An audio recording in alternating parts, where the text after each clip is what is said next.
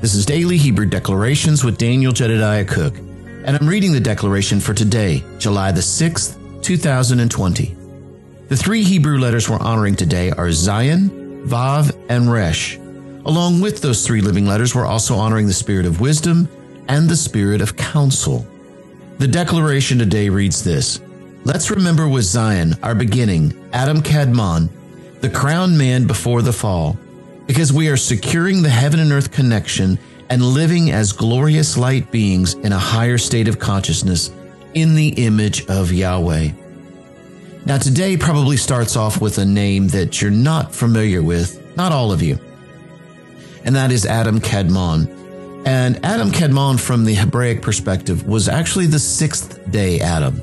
This was the Adam that Yahweh created, male and female created he them. And if you've never read this book before, I would highly suggest you read this book. But there was a gentleman by the name of Gene Edwards that wrote a book by the name of uh, The Divine Romance. And this is a beautiful, beautiful book because it's it's got a, a beautiful description of the process and the, the the time that happened before really Genesis 1 and Genesis 2, if you will.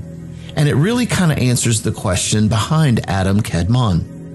Now, let me start off by saying this that one of the ways that I see Adam Kadmon is the original intent Adam. In other words, the place where Yahweh was walking and talking in the cool of the day was with Adam Kadmon. And so, at least from, from my perspective here in, in this, and so this is the place of, of, of echad, the place of oneness, the place of, of who we really are in him. And there's so much more that goes to this that I really can't dig into too deeply on a 10 minute uh, podcast. But let's go on to say that the book continues on. And by the way, spoiler alert for those of you that want to read the book. But trust me, you will want to read this, even though I'm giving you a spoiler.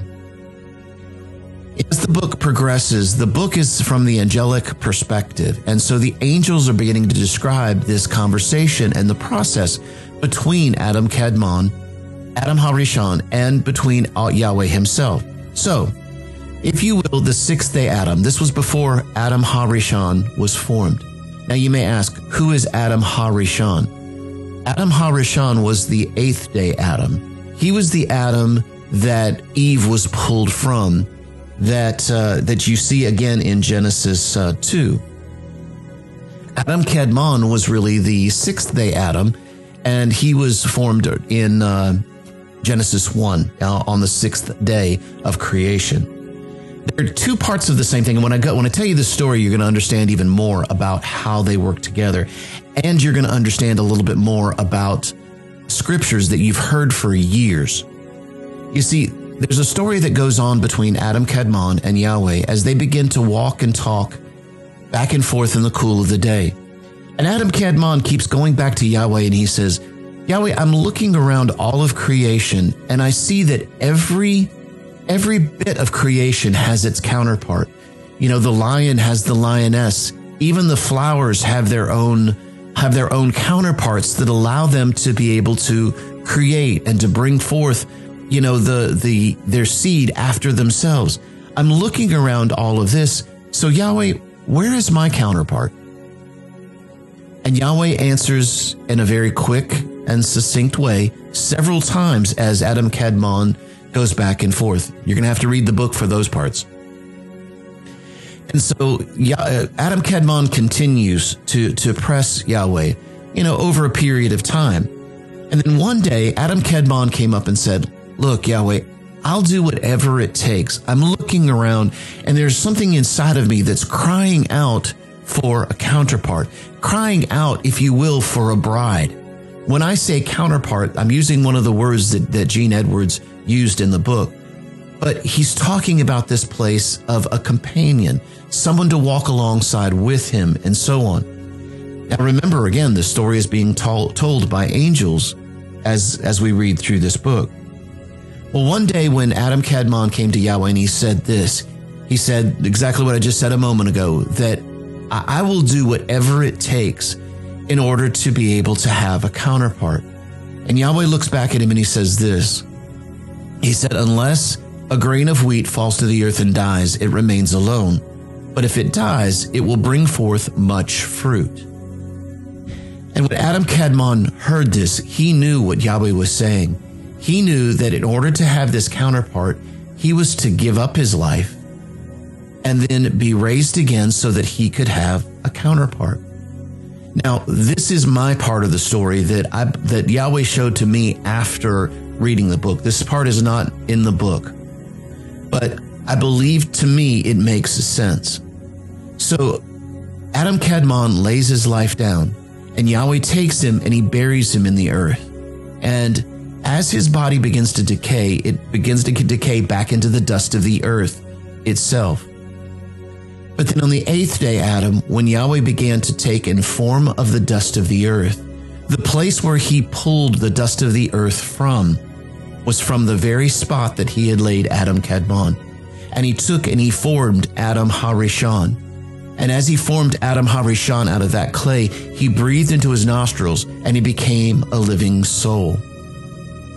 And you see, it was from this place that now Adam Harishon was once again laid back to sleep and Eve was taken from his side. And now Adam, Adam Kadmon, through Adam Harishon now had the counterpart that he had cried for. Now let's go back to a scripture that we've heard over and over and over again and began to wonder about how could this be true that Yeshua was crucified before the foundations of the earth. If you think about the story that I just told you, do you not see that Yeshua in Adam Kadmon was crucified before the foundations of the earth? He gave his life so that he could have a bride, so that he could have a church, so that he could have, if you will, a counterpart. He could have someone that he could go and walk side by side with. And the two shall become one flesh. You know, I always wondered why that was the case in, in uh, Genesis there, where it talks about uh, the uh, male and female created he, he them. And then later on, he comes back and says, Therefore, a man shall leave his father and his mother and cleave unto his wife, and the two shall become one flesh.